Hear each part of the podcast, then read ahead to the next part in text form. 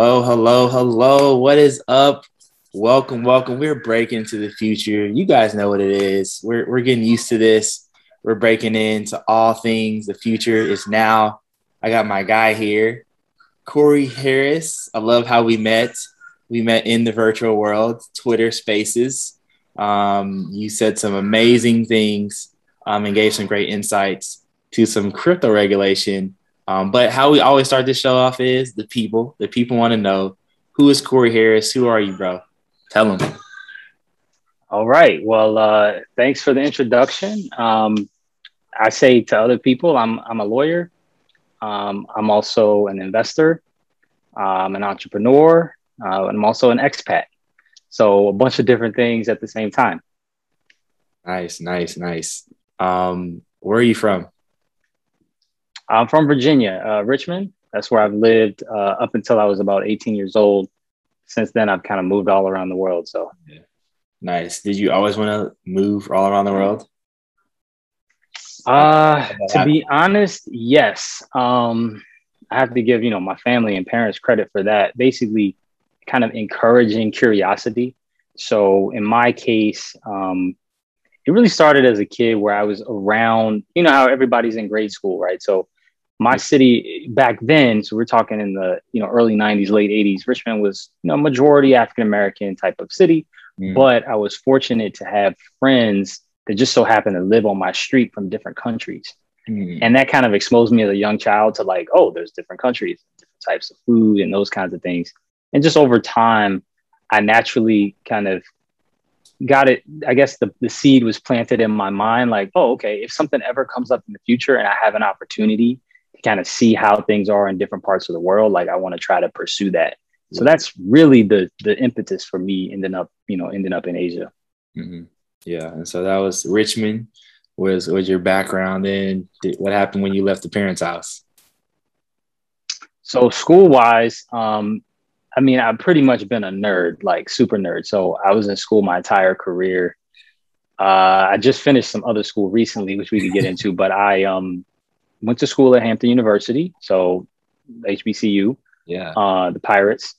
Um, and then after that, so while there, I did a lot of different things where I studied. I was doing a lot. I've always, it's kind of my mo. I've always doing a million different things, but at the time, I was, uh, and I did study political science. Mm-hmm. So, but I also minored in economics, and then I also minored in Spanish.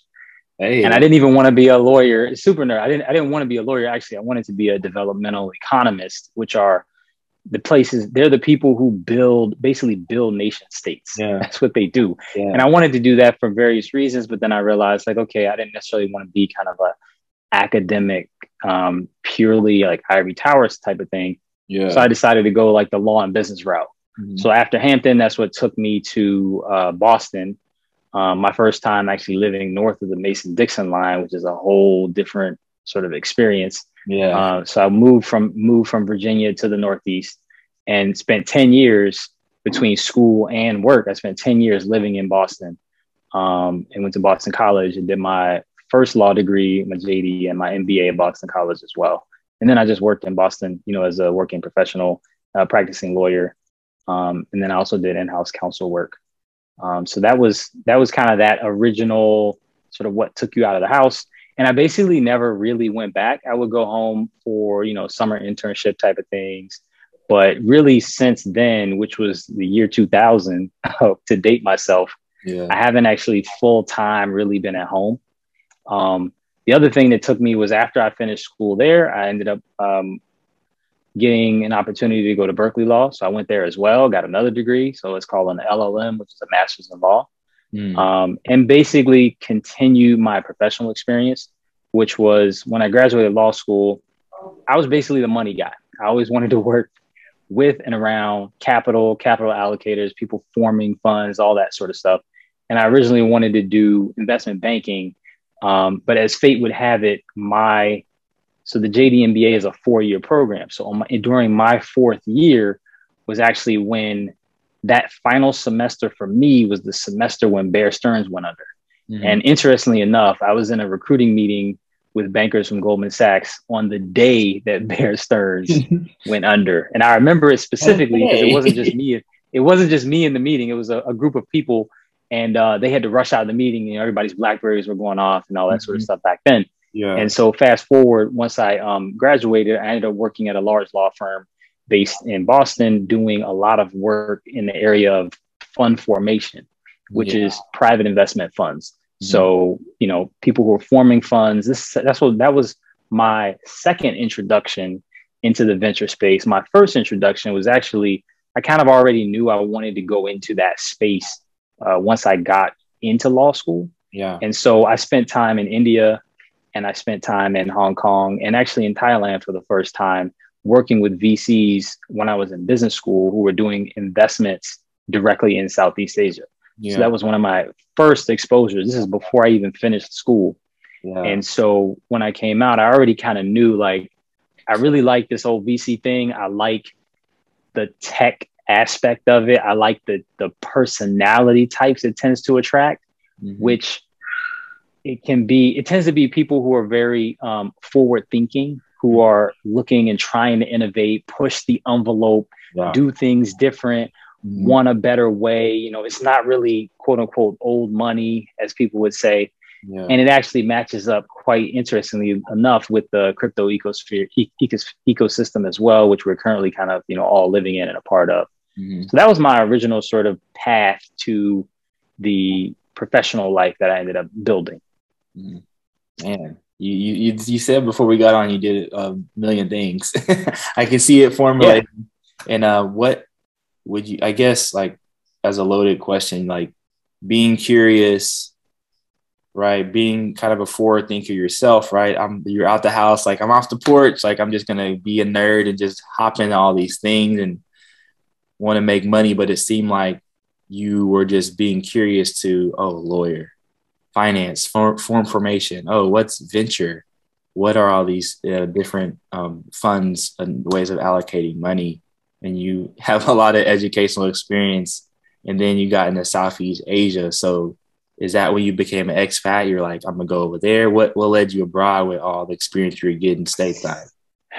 I mean, it's really I almost consider it as you know, like certain people are born for certain things, or they're just built a certain way.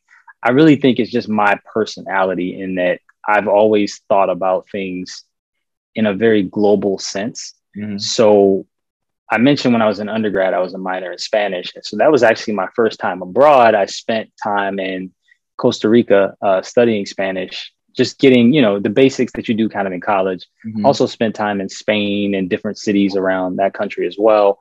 And that was really what gave me the thought of like, okay, when you start spending months and months in places, you know, you have apartments, you know, you go to the coffee shop, you buy your groceries, you start really seeing like, okay, life for people is different around the world. And like, this is something that it, I could do. This is something that, you know, what you might see on the news about living in certain places doesn't always match up with that reality. Mm. And so that's really what kicked off my curiosity. Um, on the Asia side, it, it really goes back to just to be totally honest, I was lucky that when I was a high school student, my high school was the only school in the state that taught uh, Japanese to high school students. Wow. And that was because we had a uh, international exchange program. You know how different cities in the U.S. have like sister cities yeah. in foreign countries, yeah. and it just so happened that there was the school district where I lived had a sister city program, and the teachers brought in um, uh, Japanese professors from Nagoya, Japan.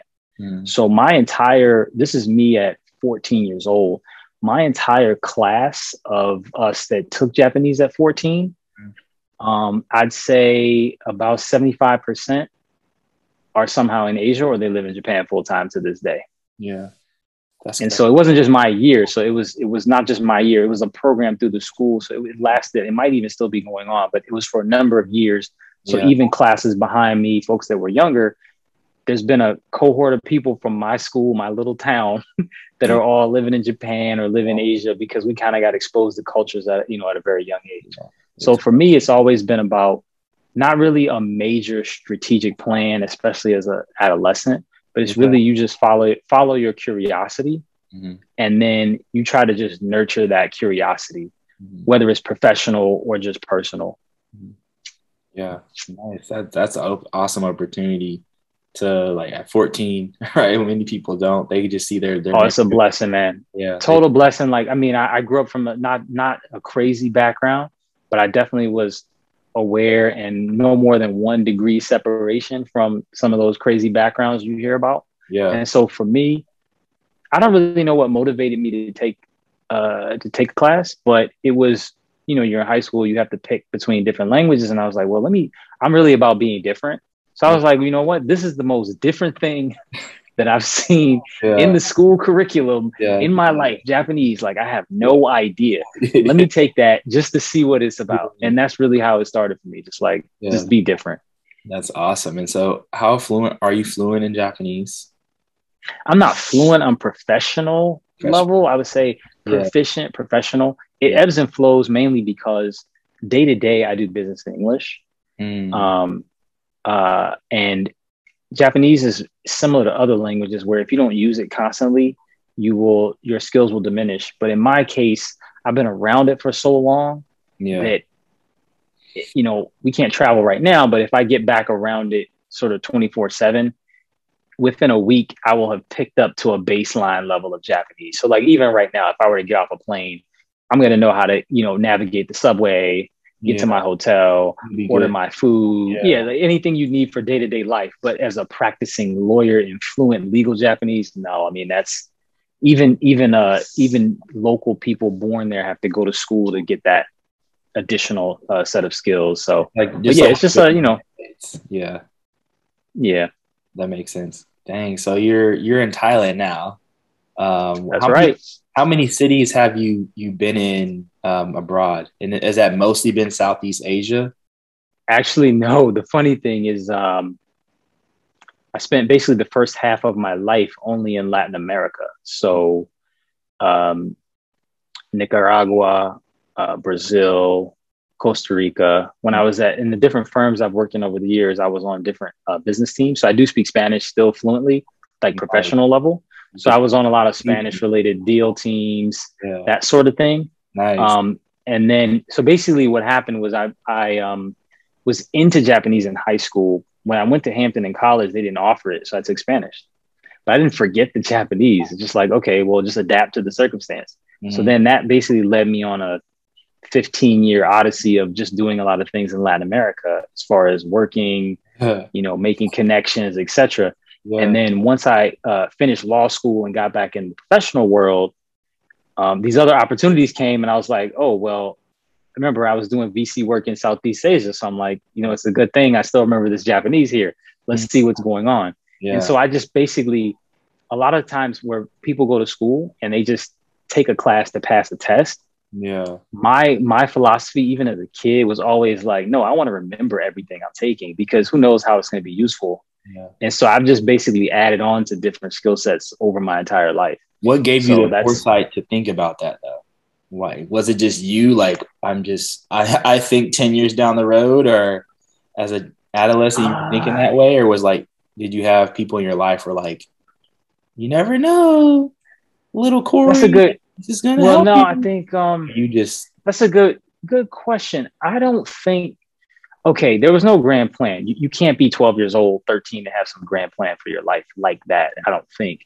one in a Um, million, In my million. Yeah, yeah in my case i've always tried to just stay true to my own curiosity yeah. that's it going back to that. and i always i always put more value on real knowledge and understanding versus just having an a in the class yeah, so one of the things that I tell sometimes I might mentor young people and you know whether they're going to med school or trying to go to law school they're usually really like type A hyper focused on getting straight A's and all that sort of stuff. Yeah, and what I tell people is that the one thing I love about languages and culture is that an A on the test means nothing if you can't navigate a real life situation vibe with the people, man. If you're not out there, Exactly. with it, it doesn't matter. Yeah, it doesn't matter. it's yeah. the it's the application so the theory and the practice You have to actually be able to apply your knowledge in real time on your feet. Now, that has served me,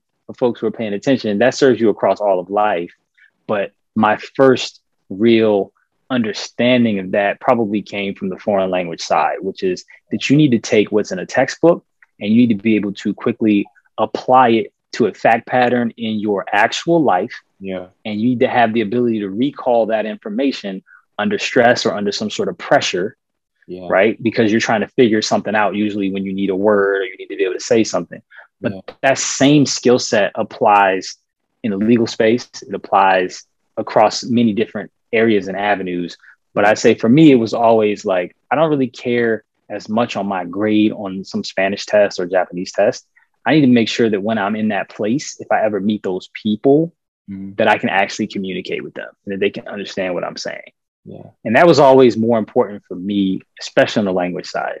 Mm-hmm. Now you need the grades too, of course, but on, on the language side, it's like, okay, if I can't talk to you and I don't remember that word, it doesn't matter if I got an A on that test or whatever I was doing back, you know, when I was younger. Yeah. Yeah. So the foundation of of you is like stay curious, let's remember it, let's apply it, let's understand it, and led you to to law, to different business, being the money man, right? Getting into venture capital, which is just new businesses for people that uh, for the viewers um, that can scale and be large. And you did that in Southeast Asia, you did that in Latin America, right? Your curiosity led you around the world. So in these new venture capital um, uh, funds that give investment to these new companies, where does crypto come along, and when did crypto come along? Well, uh, see, the first VC fund I was ever involved with was on the corporate side. So, as a law student, I was working in a large insurance company. Mm-hmm. And what gave me the flavor, the first introduction to VC is that if you're an insurance company, you know, they've got to match their assets and their liabilities because they've got to make these payouts over long periods of time. Yeah. And so what insurance companies do is they are looking at how do we generate returns? And they do that through equity, fixed income, cash, and then alternative investments. Mm. And alternative investments takes you into a couple of different buckets, which takes you into, you know, hedge fund and venture capital and private equity. Private equity just being a later stage life cycle effectively of venture capital because it's all still private capital. Yeah. And so from there, what took me into the sort of VC space is really in the US. So I was started there working with a lot, a lot of the large, older, established VCs who've been around since the 70s and 80s, mm-hmm. and doing that as a young lawyer and as a junior lawyer and kind of working my way up the ranks. And if I were to look at the, the key thing about VC, I guess from then to now is actually it's still the same. VC, if you boil it down, it's really all about basically what's hot and what the trend is. So, what do I mean by that? So, I can take a step back and, and sort of synthesize it as a lawyer. So, if you were to, when I was practicing uh, in 2008, 2009, 2010, the general consensus was okay, VC's dead. You know, we're in the great financial crisis. Um, what was going on was pensions were losing money because they lost a lot of money in the downturn in the stock market. And in order to raise cash, what they ended up having to do was sell their illiquid stakes at, at pennies on the dollar to actually raise cash to fund their current liabilities. Yeah. And so people thought from the VC side, oh, it's dead because basically sentiment was effectively as bearish as it could ever be. yeah. And but if you look at those vintages, I tell people this all the time. I remember talking to older partners saying, "Oh, VC's not coming back," or this or that. If you look at the vintage of of uh, venture capital funds that were raised in 2009, 10, and 11, Ugh. a lot of the companies that you're talking about now that are all public companies and they're high flying, their first investments were all during those years. The bearish times, the blood on the street. exactly. Street, the Uber. That was because blood, blood was on the street, valuations were low. Yeah. Sentiment was low. Mm-hmm. That because valuations and sentiment were low, it meant that you could get in a larger portion on the cap table at a lower capital outlay and so it also meant that there were fewer folks running around chasing those new startups yeah. because they were still licking their wounds from the great financial crisis. Yeah. So that was kind of how it progressed. And then over the years, if you look at where VC has gone from then to now, well, and interesting to tie it to crypto, because um, I've been steeped in this space as well. I started in crypto as an attorney in 2015. Mm-hmm. Um, I was generally aware of crypto 2009, 10, but back then I was dealing with student loans, just life. Yeah. Um, but in 20, what, what I would say is that the tide of VC to crypto, a lot of people don't realize is that you have the Bitcoin white paper everyone knows that was released in 2008, and then Bitcoin launched in 2009, and then you have shortly after, you know, you have the Ethereum project, um, their white paper, and then their token. Those early projects actually, especially on the Ethereum side, they approached venture capital. Venture capital turned them down. The reason that we had the ICO boom in 2017 Bitcoin, was because Bitcoin approached venture capital? Not Bitcoin. That was, of course, anonymously created by yeah. Satoshi, who nobody knows who he is. But on yeah. the on the Ethereum side, those yeah. projects were actively approaching uh, people on Sand Hill Road, which everyone knows Sand Hill Road is the road in Palo Alto where all the venture capitalists used to have their still have their headquarters. Yeah. They all turned down crypto projects yeah. in 2017, and that can be fact checked by everyone. And the reason that they turned it down was effectively it didn't look like anything else that had previously existed. Yeah, it was. Yes, you had a bunch it of new. It was it was so new that there was nobody that a VC could call and say, "Hey, have you heard of this? Can you can you vouch for these guys?" Yeah. And so uh, that lack of capital is what actually created the necessity for the ICO. It was the necessity that led to the innovation of like, hey, VC's not going to pay us any attention. Yeah. Let's go ahead and figure out how to create our own tokens and fund ourselves with our own community. Our own liquidity. Which, yep. Yeah. Exactly. Now I've written about this. I can probably send you a link to it. I'll put it up on my site as well. But I was writing stuff about this back in 2017, yeah. which was now the froth and the issues that went on and some of the bad actors. Yeah. That doesn't go away. But the key piece is that what I think the important moment in 2017 was was that for the first time, your average person on the street who is not a quote unquote accredited investor, they were and then had the had the opportunity mm-hmm. to participate in the upside of capital formation in the same way that Google or Facebook had their VC investors and they got, you know, 10,000x returns. Yeah. And I think that is what really opened up um, people's imaginations. And that's what actually caught Silicon Valley's attention. That was what caught Sand Hill Road's attention when, for example, Ethereum is well over a billion dollar size ICO. And there are tons of other projects, not to just single them out. There were tons of other projects, some of which fizzled out,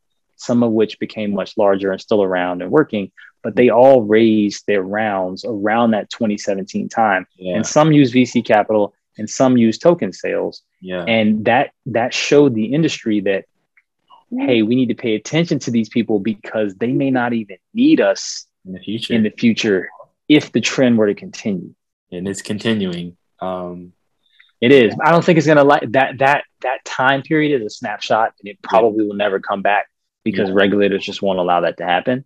But it was a. It, I put a tweet out earlier about this. It was a proof of concept that you could really go direct to your community mm-hmm. to raise capital and you don't need a lot of middlemen involved in that process. Yeah. Yeah.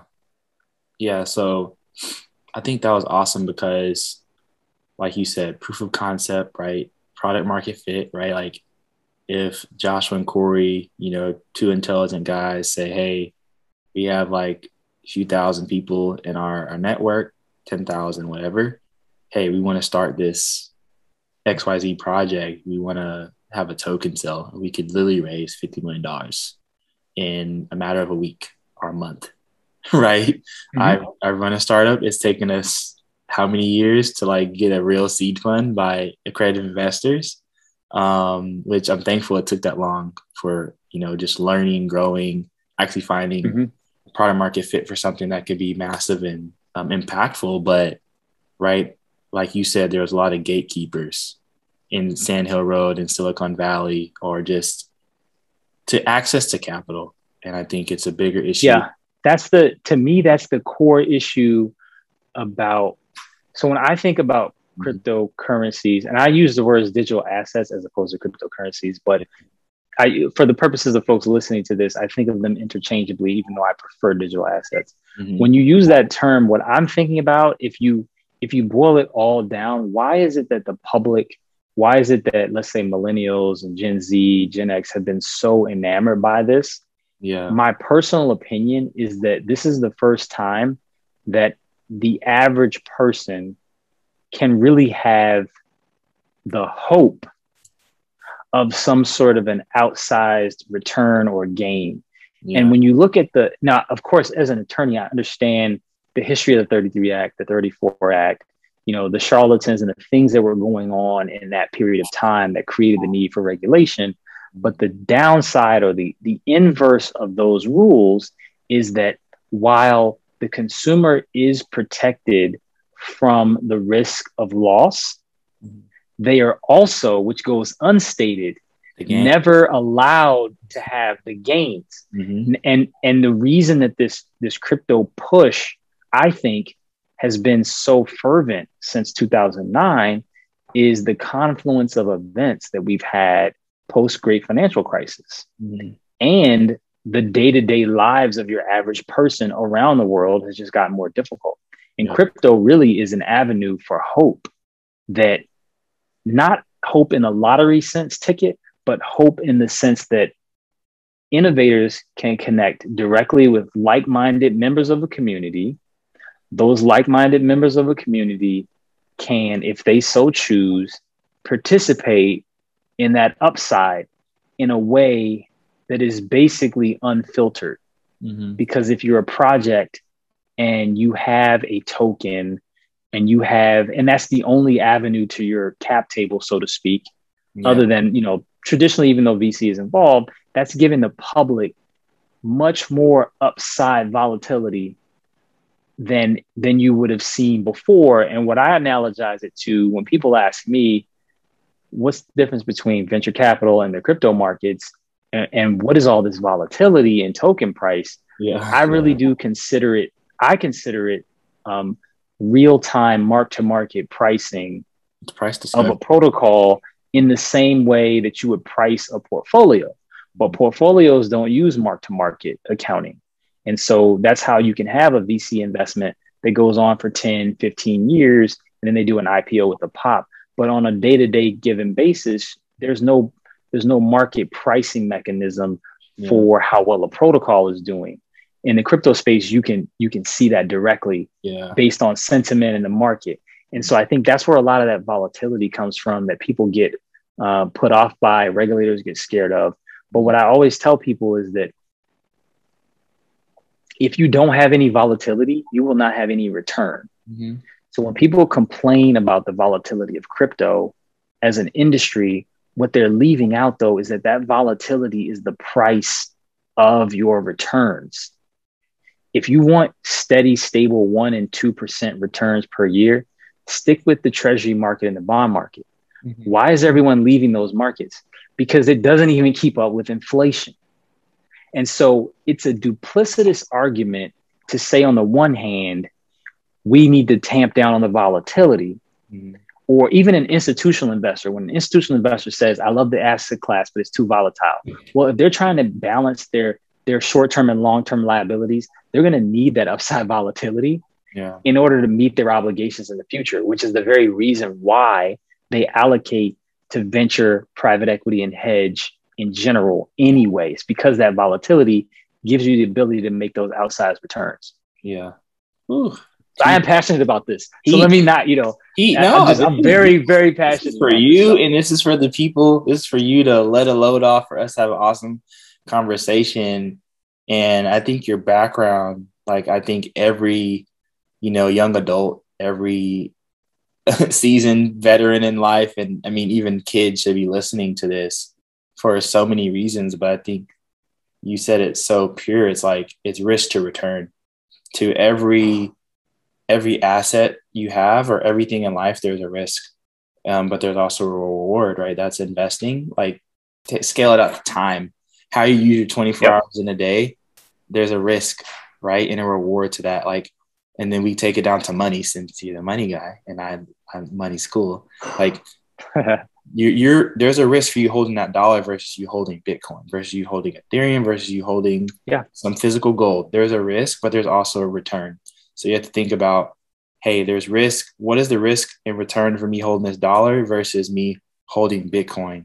And what how long does that look like? So I think like um that was just awesome breakdown. So how do you for, I guess, obviously, you know now for people that don't know, cryptocurrency, right, or digital assets, I guess just the cryptocurrencies, right, the tokens and the currencies mm-hmm. as an asset class is a little over $2 trillion or at $2 trillion. It fluctuates currently.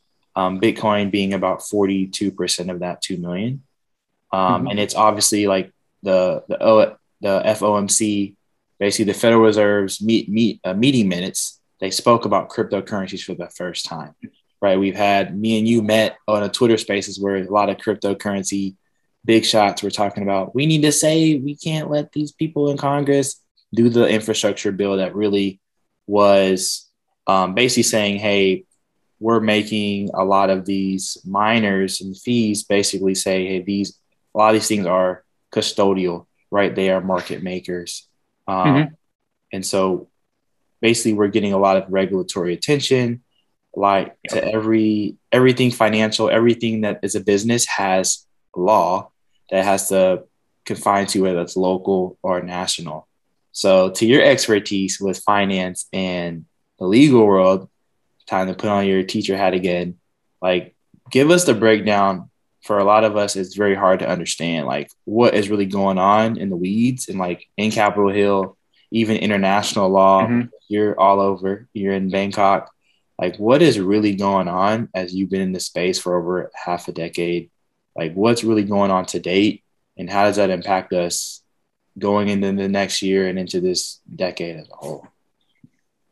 Well, that's a great question. I guess um, I'll try to break it down into a couple of different parts, just yeah. so that you know the audience can kind of think through.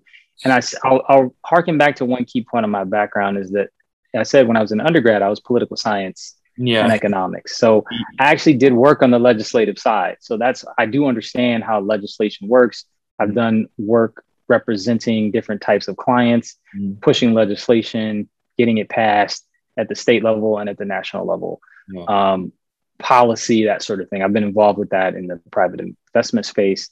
So I think what's going on now is that let's take the US first. When you look at the United States, um, crypto was really never viewed as anything that was a serious concern up until, let's say, the last 12 months or so. Yeah. Once the price for better or worse, even though you know the price of a project doesn't actually represent the real value, but people pay attention to that. It's a human nature.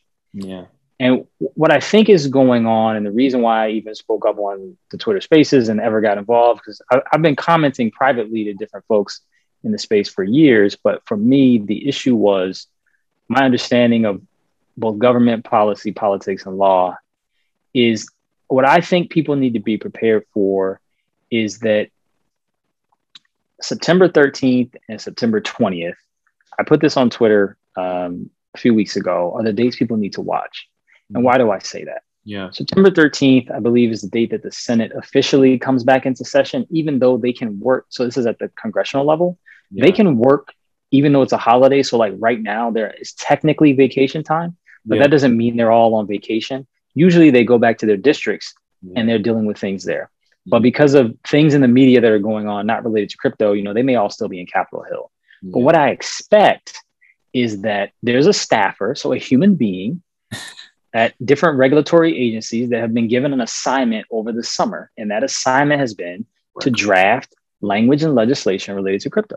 Yeah. And then they've been given those assignments by regulatory agencies such as CFTC, SEC, as well as senator offices such as Senator Warren, um, other senators, not calling her out specifically, but their job is to basically draft the rules and the policies and the strategy.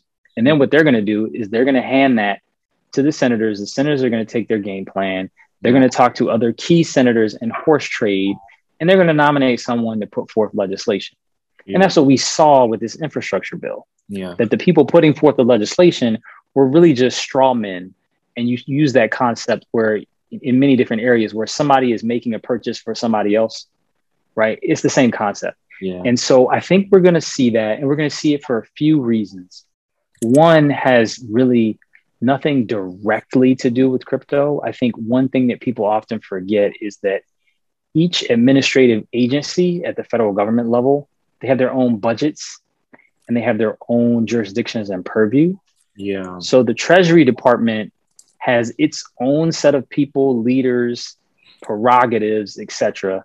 The Securities and Exchange Commission, the CFTC, et cetera, et cetera. Mm-hmm. So some of what we see going on is a brand new technology and set of innovations that different agencies and government are trying to make sure they carve out their authority to regulate over the specific parts. Mm-hmm. And why is that? Well, in the US, the law is basically written by analogy. It's like a case law, right? Yeah. Case law comes from English law.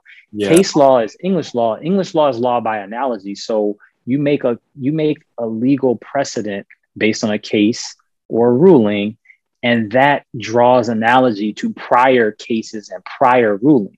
Mm-hmm. The issue with what what you see with Bitcoin is, and I wrote an article in 2017 about this.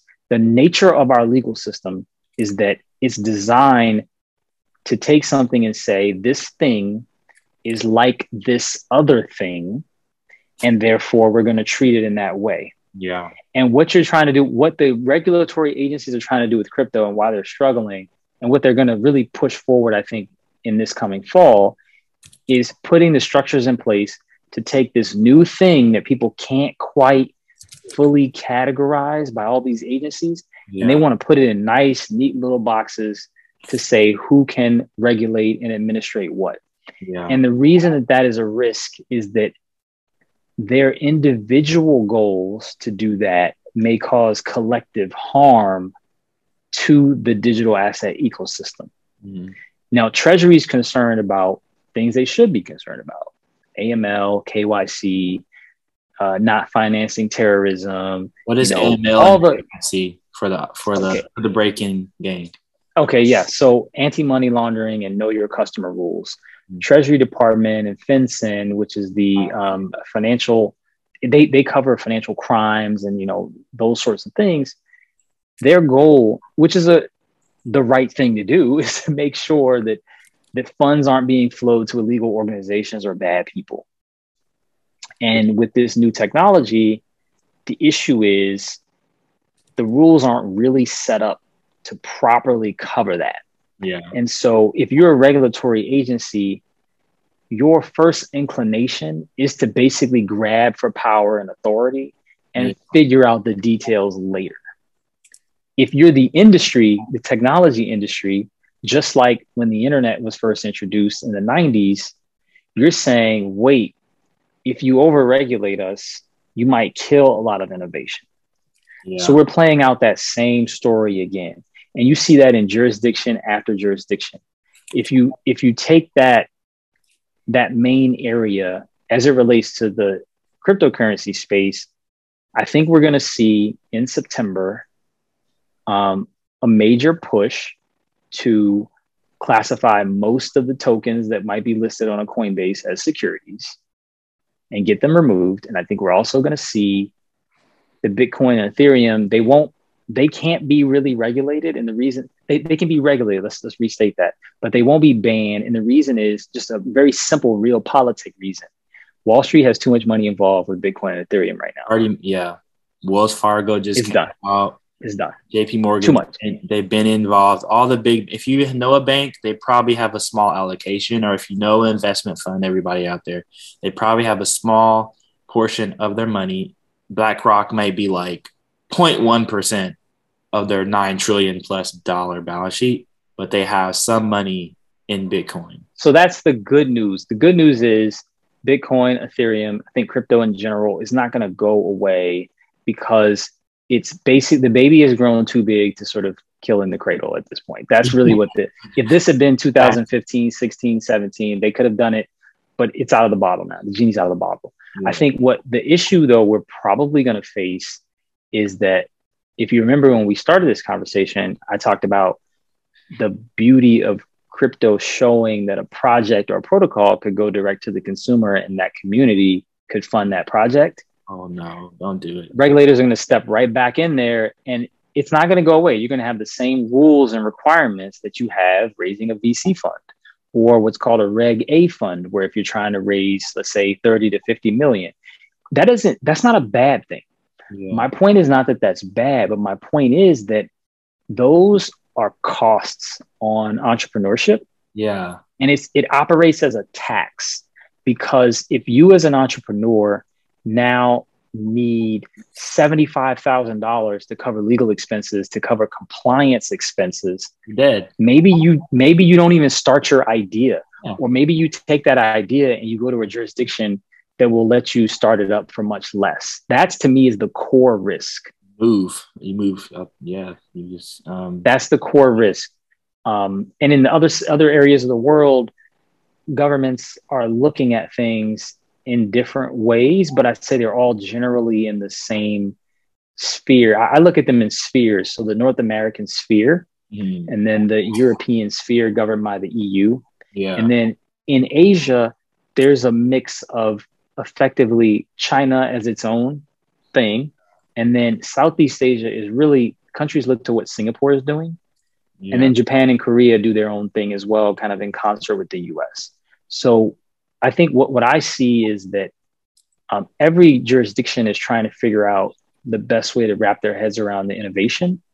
But I think what we're going to see the rest of this year and going in the coming years is a divergence between jurisdictions.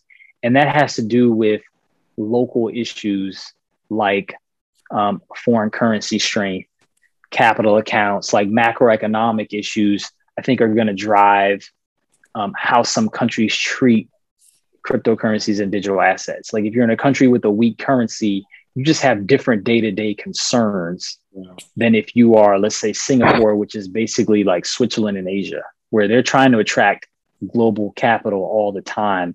And if you look, all the cryptocurrency exchanges that have set up Asian operations, the majority of them are in Singapore. Yeah. yeah. And that's the reason why is that they are they are the Switzerland of Asia. They are the money center. They want to be open for business, but they don't have the same issues that you know Vietnam would have or you know Malaysia would have mm. that sort of thing. Yeah, that's interesting. So September 13th, September 20th are the next dates that anyone interested or have invested interest in crypto need to be looking for. What what do you think that you said the outcome is like a lot of cryptos will so will be regulated or the space will be more regulated and cryptos will yeah. have a, I mean what I'm worried about is so the Twitter spaces I got involved in how we ended up meeting was is what I'm actually worried about. So in that Twitter spaces that this discussion was the infrastructure bill and so the, the issue was well what is this infrastructure bill and what does this mean for crypto? Yeah. and the infrastructure bill actually did two different things one thing that it did was define broadly the term of what is a broker. Mm-hmm. And by defining it so broadly, it risks catching as a dragnet developers, software teams, you know, people like a Coinbase, a Kraken. The, the regulation was drafted so broadly that that interpretation of what is a broker mm. could be something that turns out to be onerous. Now, uh, Congress and the various uh, representatives that put the bill forward and the senators said that's not our intent. And my point in the spaces was that your intent doesn't actually matter because if the Treasury Department decides that they want to take a tact for some other reason, there could be many reasons that we're not aware of and we wouldn't be aware of. It could be preserving uh, leeway to head off future innovation it could be um, the banks, which are a strong lobby and have connection with the Fed. And I mean, it could be a million different reasons why the Treasury could take the position that we want to create an overly broad definition yeah. to not allow a Vitalik or a Gavin Wood to innovate in the future in a way that we can't control before it happens. Yeah. We don't know the answer to that. The other thing that that the that the rules did, the infrastructure bill did, that not a lot of people paid attention to, was that you'll recall at the end of 2020, when the when Treasury Secretary Mnuchin was leaving, um, he had tried to put forth a bill. I believe it was in December, maybe December 15th, 2020. Yeah. Um, that was going to require suspicious activity reports to be filed for any transaction. I believe it was above five thousand dollars Mm-hmm. And that provision is a version of that has found its way back in this infrastructure bill as well. So, okay, Corey, why does that matter? Well, the discussions that happened the last few weeks on Twitter and online with the crypto community to get the amendments through, those amendments didn't actually happen. They they never um, they never got called to vote for a reason dealing with Senate procedure. Yeah, and that if they had been called to vote, it was possible that other things would have fallen apart, not related to crypto, and so there was no vote. But what does that mean? So what's the what's the summary of what this means? It means that the infrastructure bill as originally drafted is what's going to be put forth in September. Yeah. It means the overly broad language with no change. Now, what does that mean? Well, I think it remains to be seen. I think what's going to happen is there'll be another version of a fight. Um, whether or not any amendments are made actually don't have anything directly to do with crypto because remember, the infrastructure bill is a budget bill for the federal government. So there's a million moving parts in that bill. Crypto yeah. is the pay for. So the reason that crypto got into that bill was that the 28 billion to be raised via taxing the industry, which is, mind you, a budgetary projection, that 28 billion came from the CBO, which is the Congressional, Congressional Budget Office. Yeah. What they do is they say they basically run a run a scenario analysis in Excel and say that given the size of an industry, we think we're going to raise this much tax. That allowed Congress to offset the spending that was going to happen.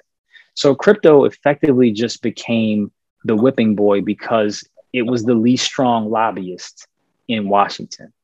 And so the risk that the crypto industry faces is that if the bill passes with no modification, no amendment, um, we'll be okay up until probably a year from now, the end of 2022, when the bill fully comes into effect. Yeah. And if it were to fully come into effect as drafted, it's going to mean that if you're an exchange, if you're Coinbase, you're Kraken, they're going to start having higher compliance costs first.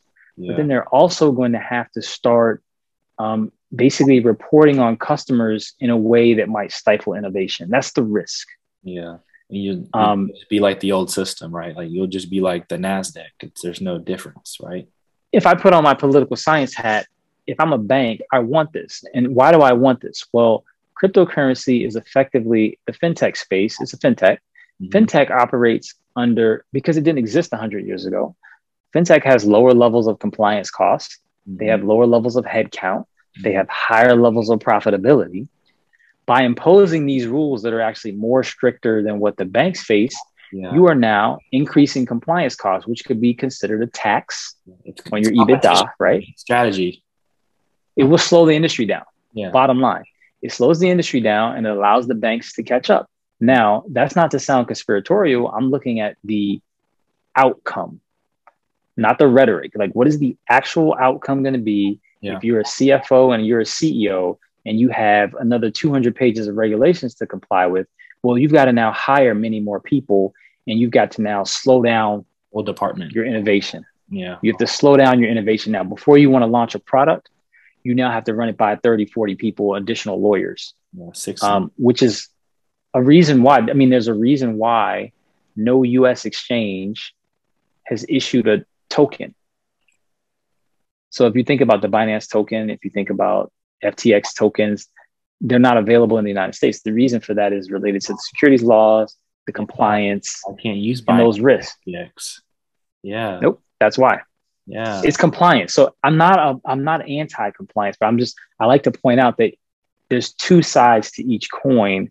Yeah. And the debate is always about how do you properly balance that? Nobody wants to have the 1920s where people get swindled out of everything, but you also don't want to kill the next job creation engine in the United States. Yeah, because then we'll we'll in terms of competition, our superpower or the future, right? We'll lose people and we'll lose opportunity.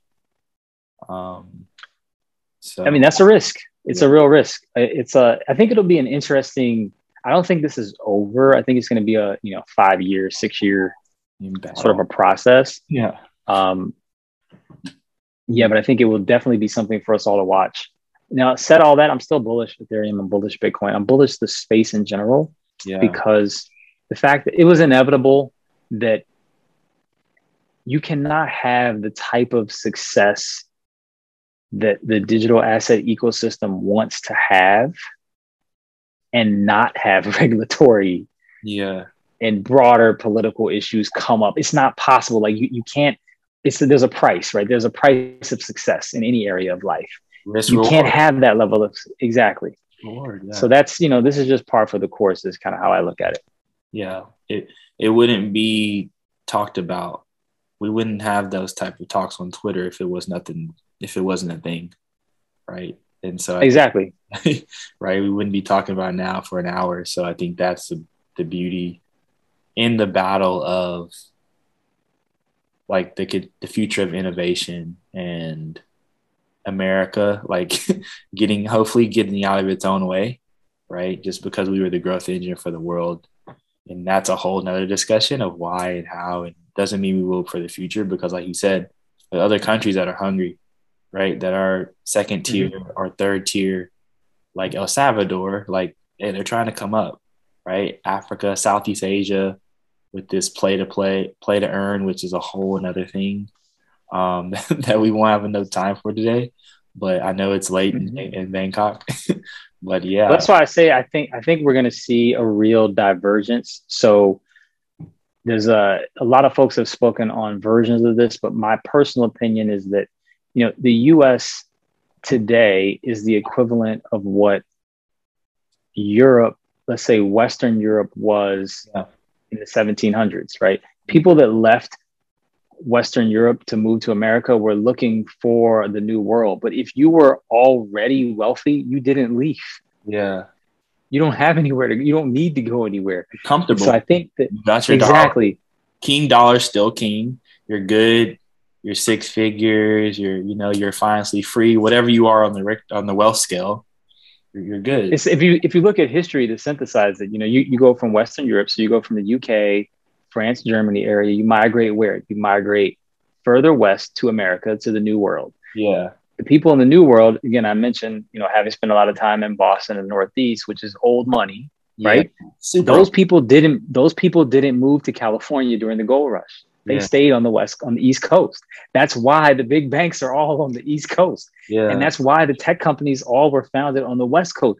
People have constantly moved throughout history it's human nature. greener pastures. Exactly. And Always, i think the issue we're always searching for that. Wow, that's a we are. And what what what we're going to run into over the coming decade and everybody can look back and timestamp this in 10 years hopefully we're all here which is going to be that there's different countries that have different histories are going to take different approaches to cryptocurrencies so for example if i'm el salvador or i'm colombia or nicaragua or i'm nigeria all right they've been a member of the IMF and the World Bank and the current world system since World War II. That system has existed since 1945, all post World War II economic order, right?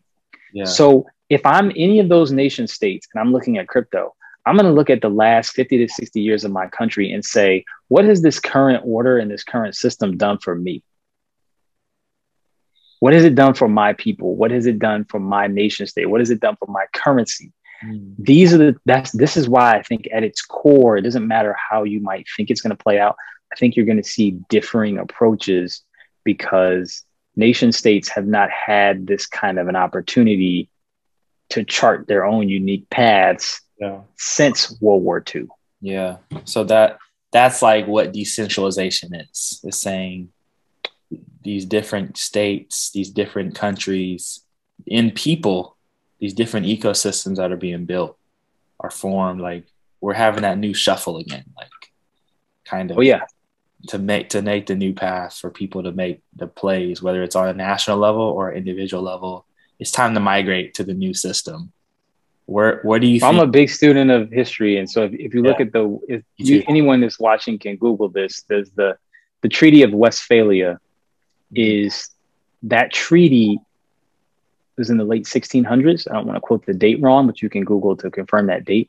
That treaty created the modern nation state that we think of.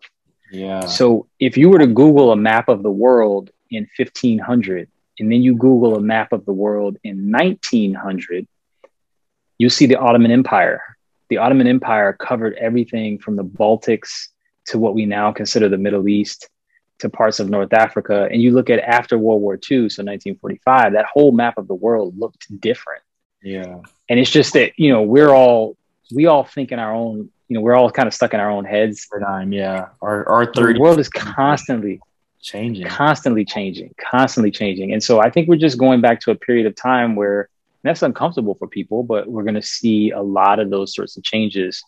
Um, but I think it's an immense opportunity as long as we have um, the mental disposition and stay nimble to those opportunities and to that change. Yeah. Wow. This is we can go another hour. but uh where, do you um I, I know there's like there's a digital revolution where like we're already on these digital spaces like Zoom, Instagram, we're on Facebook where you know we buy things through Amazon, we watch things through Netflix, we search through Google, right? We went from yellow pages. I say I keep talking about this. We went from yellow pages, right? Everything was indexed mm-hmm. to catalog. Then the catalog mm-hmm. on the internet, which anyone could search for that had internet service. The internet got better bandwidth, so you can reach further mm-hmm. places. More people have it. About almost a third of, to half the world has internet and we're looking for the next billion to two billion people to get online and then like the metaverse which now people are talking about it now great but like you said it's always evolving right um, the metaverse is like you know a fully interactive engaging experience where me and you can actually hang out we're literally 12 mm-hmm. hours apart but we could literally not just you know text dm each other but like we could say hey like let's go to these coordinates and like live yeah. in this world, right? Let's walk around and run together, whatever we want to do. Um, which is that's still a ways away in terms of infrastructure being built out, right? So that's like Web three. Um, in terms of like, I'm saying, prefacing that to say like, break into the future. We're about to break in and get your thoughts. Like we have this digital, full, real ecosystem and ecosystems plural that are being built to do that. But then, like you said, the map will change. So like are I want to ask this is the question like do where are people going to move in the phys are people going to move in the physical world but they might stay where they're at not literally move physically potentially and or also just say hey i'm going to move into this digital world as well and create mm-hmm. create my new space there like do you think it's what do you think about that i know it's a big question but i wanted to kind of frame it for everybody yeah, I think um, that's interesting. So I think it is going to be in different subgroups. So for me, I mean, I've been a full expat since 2017, um, and I've been everywhere outside of the U.S. since then. Moved around quite a bit, yeah. traveled to different countries, but that's not the lifestyle for everyone, right? Yeah. So some people, but I do think if you look at the knowledge worker economy, if you're a knowledge worker anywhere on earth, and if they meet certain income thresholds and skill set thresholds, yeah. I think they're going to increasingly be mobile if they want to be, but just remote hired from wherever they are. Yeah, like me. And so I think we're, yeah, I, I think we're going to see an increasing, the rate of change of people moving, whether physically or remote working, remote locating, is only going to increase at a faster pace, but only for people in the digital economy. So I think that's going to be the divide. If you are a construction worker mm. or you are a longshoreman, you physically can't work remote. You have to go to a dock, you have to deal with ships, you have to go to lumber yards, you have to build homes. But if you're a knowledge worker, any sort of developer, software person, tech, anything that touches the internet you can do that work from increasingly anywhere on earth. Yeah. Now, I don't think we're going to see major moves for a couple of reasons. One, you know, people are still people. They're still going to want to have kids, want to settle down, want to live near family, that sort of thing. Yeah. But I do think a larger percentage of the population than in the past may say, you know what? I saw this breaking into the future interview. Maybe I should look at going some other place that I haven't been before. Um, they, they may think, oh, maybe I'm open to it at least for a few years. Um, I think we're increasingly going to see that mm. where people might decide. Yeah. Um, I, people I know personally who, you know, they born and raised in Canada, owned real estate, sold the properties, moved to the Azores, which is off the coast of Portugal. Yeah. Bought a house cash, living in retirement, but working part time. Mm-hmm. You know, so I think we'll see hybrids of all that um, in the future. And I think for the, the the good thing is like when you and I were kids, especially when I was a kid. So I don't want to date you, but when I was a kid, you couldn't get on the internet. You couldn't get on the internet the way you can now. So when I was, I'm probably the last generation pre-internet, which I remember the internet at around like eight years old, seven or eight years old. You could get Prodigy and AOL and that kind of thing. Yeah. But before that, I was still too young. But nowadays, it doesn't matter where you live on earth.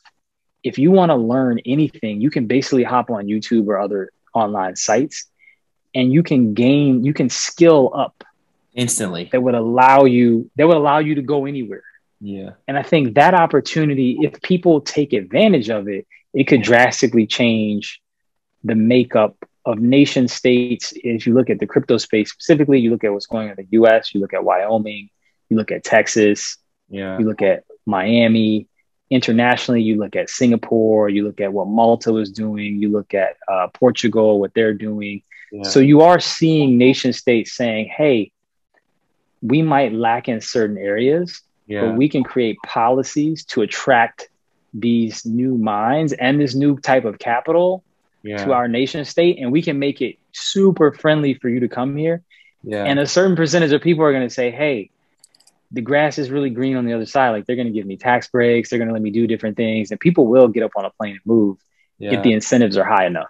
Yeah. So I think it's an incredibly exciting time if if we're open to it. Yeah, definitely. Man, so basically you're telling me to come come to hang out with you in Bangkok.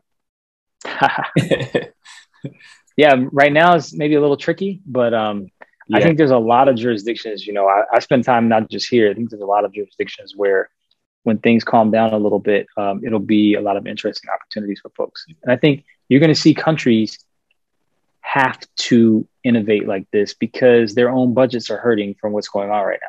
Yeah. So they're going to create policies that are business friendly. Like yeah. you, you, hear in the states all the time. You know, business friendly uh, jurisdictions, yeah. business friendly laws. So nation states are going to start saying, hey, well, if crypto's on the internet, if people all around the world hold it, why don't we create policies to attract some of that capital from all around the world, like El Salvador is doing, or like other places? Yeah, yeah, you already hear it in crypto space. People are like, I might just move to El Salvador. I, I might see, go out there and check it out. So I, yeah, yeah, I agree. We're we're really early in that time, right? And like, it's a nation state, so it takes time to develop these things You can't just move so fast and break things. You can't break a nation mm-hmm. bad. this isn't a tech company. Yep. Um, so yep. I understand that, but definitely like, I don't know if you, I don't think you lived in Africa, but like that's a big focus for me and our, me and my brother's tech company, our whole team is in Africa and our CTOs in Africa. Oh, wow. That's a whole nother conversation. Yeah, yeah. we could talk about. So Part two. I think there's a lot of opportunities in Africa. I think, um, it's really the last jurisdiction that hasn't really been developed. And of course, there's so many different countries and cultures and rules. And but I do think there's a lot of great opportunity there. Of course, there's a lot of great human capital. Yeah. Um, incredibly smart people all over the continent. Yeah. Um, incredibly well educated. So yeah. I think yeah, there's definitely going to be a a Africa rising story. I think more people will hear about as the years yeah. go on. It's happening. It's happening for sure. Um, yeah, man, this is awesome. Where uh where can people follow you? Keep in touch. I know this is like your your uh, your coming out party uh, into, huh. into the public eye. Yeah, yeah. Uh, I'm not really in public a lot, so I guess the easiest way to follow me uh, for now, you can check out my website. Is uh, my name so Corey C O R E Y Harris.com. Yeah. And then the place I'm most active daily is Twitter, which is uh, my name again, Corey Harris underscore ESQ. That's for Esquire. So you can catch me on Twitter there. My Twitter handle has my website as well. That's the easiest place folks to reach out, um, you know, follow me, that sort of thing. And anything I have going on, folks will be able to see it there. Nice. One one takeaway Uh, I know we, I know I learned, and a lot of people will learn a lot from this, this, uh, this, this not lecture session, but you know, fireside chat. What do you want someone to take away um, from this? From like just things that you've like that's on your mind right now, and then like since this is breaking to the future, like something future that's on your mind. Um, well, the two the two key things I think you know wherever you are in your life when you hear this, you can always make the changes needed to put yourself on the road to the path that you want to be on. Mm-hmm. Doesn't matter what you're doing right now, listening to this, where you work, if you want to break into the industry, you can do that if you just really change your thoughts and put yourself in a position and around people. Um, I think the, the, in the crypto space, what I'm looking forward to and what I think we're going to see in the next 12 to 18 months, I think we're going to see the S curve of adoption of crypto um, continue to exponentially grow. Yeah. I'm expecting any day now, or any day within the next couple of months, that everybody's major US banks are going to offer crypto services just on, you know, your grandma will be able to get it on her checking account. Yeah. Um, I'm expecting that at any time. And I think that that's going to really continue to usher in a mainstream understanding of crypto. And as that happens, um, you know the whole ecosystem benefits and the final thing i'm waiting on which i don't know when it's going to come but i'm waiting on our iphone moment.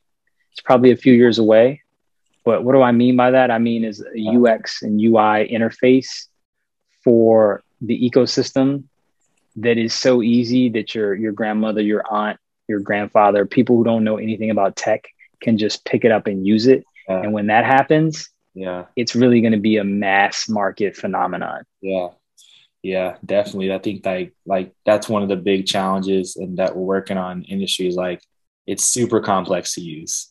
Um, it's better than 2017. Um, mm-hmm. but, you know, another more iteration, more I mean, we already have great talent in the space, but just like more iterations, right? More yeah. more uh better UX, UI UX, which is just design and um, just understanding users better. Stop making things so nerdy. uh, but yeah, I mean, it's to be honest, it's all built by engineers, right? So we need to get we need to get non-engineers. We need to get like UX, UI. We need to get marketing people, people with the qualitative yeah. skills. How do things feel? We need to get some of some more of those people. We need more Steve Jobs. Engineers. We need more Steve yeah, Jobs. Yeah, because he it'll happen. It'll happen. Yeah.